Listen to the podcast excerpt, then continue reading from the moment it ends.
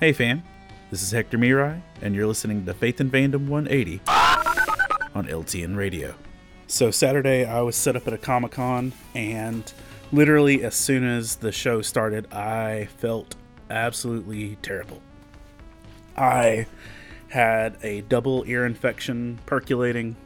Uh, my throat was starting to swell. I had no energy, and I was in for like a eight hour day of trying to be myself and talk to people and be light and share the gospel and do all this stuff. And I was struggle bussing.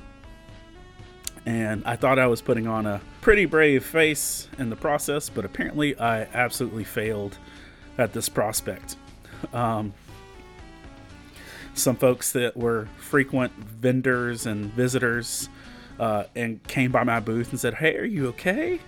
You, you doing all right? And people wanted to know, make sure I was good. And there was, you know, one couple that stopped by the booth and asked if there's anything they could do for me. And it's like, no, I'm okay. And they said, can we pray for you? And literally, uh, that was so refreshing to have somebody just stop and pray over me at my booth and pray over my mental and physical well-being because I was really struggling.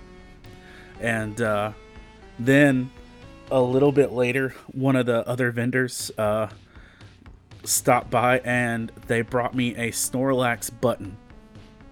They said, We saw that you weren't doing so great. Wanted to bring this by and just, you know, be a blessing. And it was just really encouraging that people saw I was struggling and went out of their way when they didn't have to to try and be an encouragement. And it's the exemplification of uh, Proverbs 11:25.